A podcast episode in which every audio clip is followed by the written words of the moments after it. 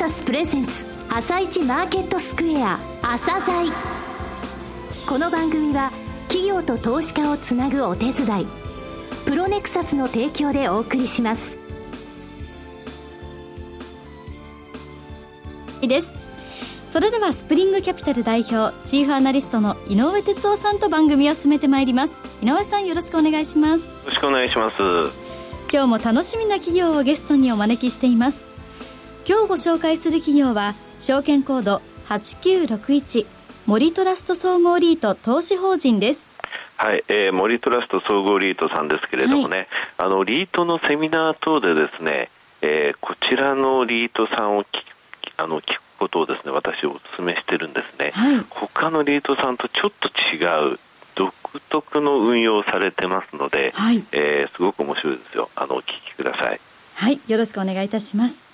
え番組の後半のお話なんですけれども、はい、任天堂のお話をされるということなんですが。そうですね、はい、はいはい。え月曜日にストップ安となりましたよね。そうですね、はい、あのまあ、任天堂の収益に実はそんなに貢献しないということが明らかになったんですけどもね、はい、先週、井上さん、はい、信用残高とおっしゃっていましたけれども、そうですね、はい、あの先週はねあの、月曜日はお休みだったんで、えー、えー、火曜日、水曜日と、第2、えー、営業日の夕方に信用残が発表されるんですね、はい、それを注目というふうに言ったんですが、今週は昨日夕方発表されてますので、はい、すんごい数字が出てますので、えー、後半でお伝えしましょう、じゃはい、はい、よろしくお願いいたします。朝鮮今日の一社です。朝鮮今日の一社。本日は証券コード8961 J リートである森トラスト総合リート投資法人さんをご紹介いたします。お話しいただきますのは、森トラストアセットマネジメント代表取締役社長の堀野聡さんです。本日はよろしくお願いします。よろしくお願いいたします。上場されたのが2004年、日本で11番目のリートでした。他のリートとはかなり運用スタイルに違いがあると、えー、私考えておりまして、その特徴的な部分ですね、えー、お話しいただけますでしょうか。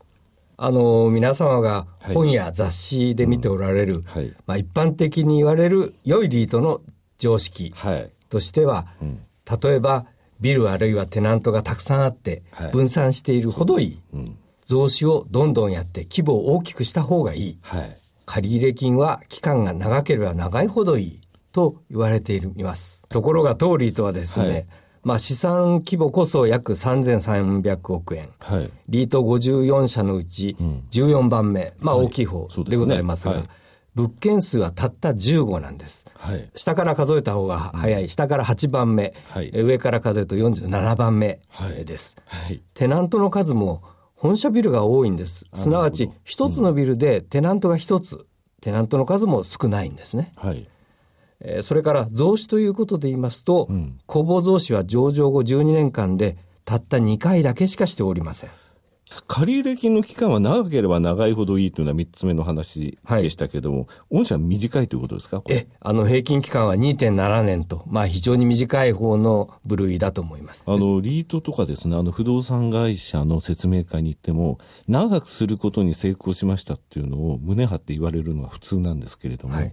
あの、これは長ければ長いほどい。いと言えばいいんですけれども、はい、どうしても金利は高くなるんですね。うんはい、それはそうですね。ですから我々はあえて短く借りて、すなわち低い金利でお金を借りて、1円でも多く投資家の方に分配をしようと、そういう方針なるほど。裏を返せば信用力が高いのでってことをおっしゃいたいです。じゃあどのようにしてこの分配金を提供してきたか、テナントも多くないのにということですけれども、はい、この部分をお話しいただけますか、ね、はい。最近の例でですね、はい、我々3つのビルを売却をしております。はいはい、あの3つのビルというのは具体的に言うと、一、つは東京にある銀座のビル。これはあの、かって、日産自動車の本社のビルでした。はい、それから二つ目が、はい、同じく東京にあります三田のビル。はい、これも日立製作所さんの子会社が本社として構えておられました。で、三つ目が、大阪丸紅ビル。これはもう名前の通り、大阪でかって商社が本社を構えていたビル。この3つです。で、ビルはいずれも築30年以上の古いビルだったので、はい、鑑定価格、うん、これはですね、3つのビル合わせて330億円でした。ああ、そうだったんですか。はい、しかし、実際に売れた価格、はい、売却額ですが、それは大幅に上回る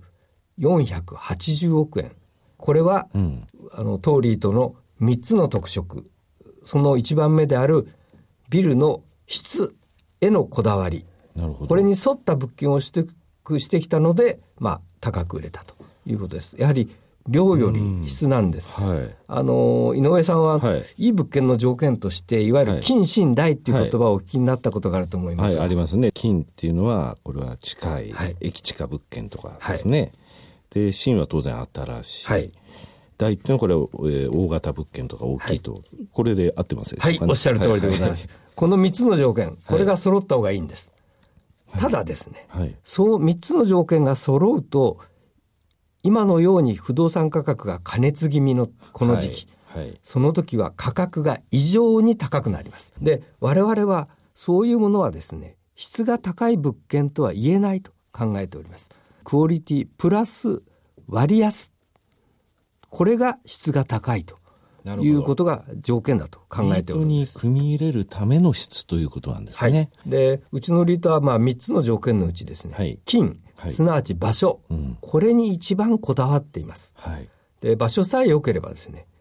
物件が古くても、はい、いわゆる壊して再開発する余地がありますのでそ、ね。はい、その価値を考慮した価格で売れます、はい、先ほど井上さんが言っていただいた銀座のビルがその典型で、うん、鑑定価格は146億円でしたけれども、実際は240億円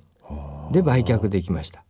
それからまた場所が良ければですね、テナントが抜けてもすぐ他のテナントが見つかります。はい、あの、私ども持っております清井町ビルというのがあるんですが、はいはい、これが去年の夏にメインテナントさんが抜けて、はい、稼働率が一時3割台になったんですけども。3割台？はい。そこまで落ちたんですか？はい。オフィス部分の半分を使ってらっしゃいましたので、はい、はいそれが抜けたわけですけども。はい。今はもう契約済みベースですけれども、9割を超える稼働率に戻っております。すなわちその場所っていうのは外してはいけないんですけど、それ以外の要素というのはですね、いわゆる取れるリスクなんです。うん、なるほど。で、我々は取れるリスクというのを取ることで、割安な物件取得を可能にしています。そのために場所っていうのはもう絶対に必要なんですね。はい。今持っている我々の物件も、まあ代表的な物件を言いますと、はい、汐留のソフトバンクの本社ビル、上があのコンラッドホテルが入っておりますが、すね。はい、これがまあ1100億円。これ一番大きいですよね。大きいですね。はい。はい。うん、次がまあ大崎にあります、神戸製鋼所さん、あの、製鉄会社さん、この本社ビル、これが400億円。はい。えー、それから渋谷にあります H&M 洋服のですね、はい、えー、この日本法人の本社、プラス店舗のビルなんですが、これが320億円なんで、まあ、いずれもいい場所の本社のビルが多くなっております。はい。えー、この質にこだわる部分っていうのは、まずは特徴として一つ目。となると、はい、3つって言われましたが、残りの2つはどういう部分でしょうかね？はい。はい、あの、2つ目は、私どものスポンサーである森トラストの強力なサポートです。はい、で、一番の特色はですね、はい、利益相反が起きにくい構造になっている点です。起きにくいとはどういうことでしょうかね。はい、すなわち森トラストがですね、はい、トーリーとの投資口を35万口持っています。700億円弱の金額なんですね。あれ、普通あの、スポンサー会社っていうのはリートに物件がテナント入りました。ここまでやってきました。じゃあこれをエグジットとして、はい、リートに売りますっていうのはありますけども、売るだけでなく、そのリート700億円分買ってるってことなんですか？はい。森トラストにとっては、なるほど。あの、うちのリートは、まあ自分の身内に近いものです。はいあの、うちのリートが1万円値段が下がると、はい、森トラスト自身が35万口ですから、35億円を損するという構造です。ですから、森トラストにとっては物件を高値で押し付けたりするような利益相反的な行為はできません。そうですよね。自分の首絞めることになっちゃいますもんね。はい。はい。はい、それから、まあ、スポンサーサポートのもう一つの具体例としまして、リーマンショック直後の森トラストによる増資の引き受け、これが挙げられます。ありましたね。はい。はい、もうあの時はリーマンショックの後、市場が大混乱しまして、はいはい、あらゆる資金供給がストップ状態になりました。銀行もその不動産とかリートに貸し出すっていうそういうリスクを取れなかった。はい、社債市場でも発行はできなかった。まあその時期にですね、森トラストは、まあ2週間後、ショックの2週間後に予定通り176億円の増資に応じてくれました。これはあの今振り返りましても本当に大変なことだったんですですよね。森トラストさんっていうのは、まあ、以前からね、非常に財務状態が健全だということはあの知られていますが、はい、それでこのリートに対しても増資に応じてくれたということなんですね。はい。はい、その財務の部分なんですが、はい、先ほどあの平均借入期間が2.7年と短いということがあったんですが、ここの部分もう少し教えていただけますかね？このまあ3つ目がまさにこの堅実な財務というのが特色でございます。私どもの借入期間の期間は短いですが、金利も平均の調達金利が0.6%台と、はい、大変低金利でございまして、はいね、かつ、一切の融資手数料、これを払っていない数少ないリートの一つでございます。はい、で、これはですね、保有物件がまあいい場所ばかりなので、うん。はい、まあ不景気になった時でも処分が可能であります。したがって銀行から見て安心感があるということ。はい、まあ、加えてスポンサーモリトラストの高い信用力、はい、これがバックにあるためなんです。まあ、信用があれば、短い期間の借り入れ、すなわち、これは低い金利ということになるわけですが、これで借りても心配ありません。また、あの、昨今低金利でございますけれども、はい。私どもの借入期間が2.7年と短めですので、はい。はい、あの借り換えの時期がすぐ来ます。はい、で、その時にまあ新しい金利に変わりますので、この金利低下の恩恵を早く受けることが可能です。うん、あの、はい、ちなみに最近借りたものですと、うん、まあ、5年間の期間の借り入れでも金利は0.3%以下でございます。はい。はい、あと社債あの、はい、このご時世で皆さん発行できない状況なんですが、はい、発行されましたよね、このマイナス金利。はい、これも私どものこだわりでして、はい、まあ、私どもリートでは、社債のことを投資法人債と言ってるわけですが、これを我々は6年連続で毎年2月に発行していたんです。はい。うんはい、で、やはり私考えますに、自分の都合がいい時にこうガバッと発行するんじゃなくてですね、はい、定期的に発行することで、買っていただける方からも信用につながるわけです。今年2月、まさにマイナス金利導入直後でございますけれども、うん、私どもは民間で初めて社債を発行できました。はいで、かつこの金利0.11%だったんですけれども、はいうん、期間は3年でございますが、はい、これは今でもリートが発行している投資法人債として最も低い利率でございます。なるほど。まあ、以上のような3つの特色で安定した分配金をご提供できております。はいえー、ちょっとですね、厳しいことをお聞きするようですが、その分配金の部分ですが、はい、第28期は3520円と、大きく分配金が減少してるんですね、直近の。これあの、先ほど言われた3つのビルの売却の部分っていうのは影響してるんですか？はい、はい、そうでございます。はい、あの、前の期4530円だったんですが、はい、比較して1010円減っています。ただ、先ほど申し上げました物件の売却益分、これが約1200円分ありますので、はい、前期その部分が載っていたってことなんですね。はい。それを除けば若干ですけども増加しています。うん、はい。で、実は今期についてもですね、あの、先ほど言いました、清井町ビル、はい、これの大口のテナントが抜けて入居率が下がった影響が残ってるんですけれども、はい、売却益を内部留保をした分がまだ11億円残っておりますので、はい。それを取り崩して安定的に分配金をお支払いしたいと考えております。うん、で、取り崩し額ですが、2億5千万、1億3千万円と減らしつつ、はい、3550円、うん、その次の期が3570円と、はい、増加基調で分配する予定にしております。なるほど。まあ、枚数稼働の目処もついてきましたので、はい、定常的には取り崩しなしでもこの水準の分配金を達成できる可能性、うん、あなるほど。これがまあ高くなっております。となると内部留保を取り崩さずにもこの数字が出せる可能性が高まっているということですね、えー、最後になりましたがリスナーに向けて一言お願いします。はい、えー、マーケット環境はですね大変難しい状況です。その中でトーリーとはどちらかといえば慎重な姿勢をとっております、はい、まあリートとしてですね取れるリスクは取りますが、中長期的に見て取れないリスク、はい、これはあえて取らない、という方針です、はい、場所へのこだわりを持っておりまして、かつ堅実な財務戦略、これによってダウンサイドに強いリートを目指しております、はいうん、堅実なスポンサーの森トラスト、この DNA を受け継ぎまして、はい、今後もリートの本来の使命でありますミドルリスクミドルリターン、はい、これを目指しまして個人の方の長期の投資家、はい、この安定資産の形成にお役に立てるよう経営してまいりたいと思っておりますのでどうぞよろしくお願いいたします堀野さん本日はどうもありがとうございましたどうもありがとうございました今日の一社森トラスト総合リート投資法人でした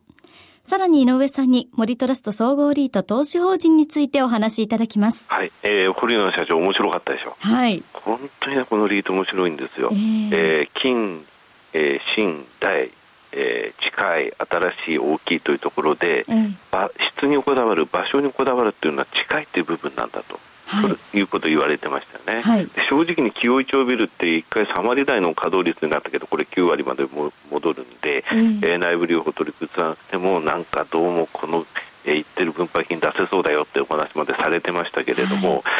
銀座のね東銀座の日産の入ってたビルこれは146億円の算定価格だったものが240億円で売れたってありましたね、はい、あの鑑定価格、これね日産の本社ビルに行ってみると分かりますけど上に大きい、えー、ですね大手不動産会社の名前が出てるんです、はい、つまり買ったのは目利きのプロなんですよ。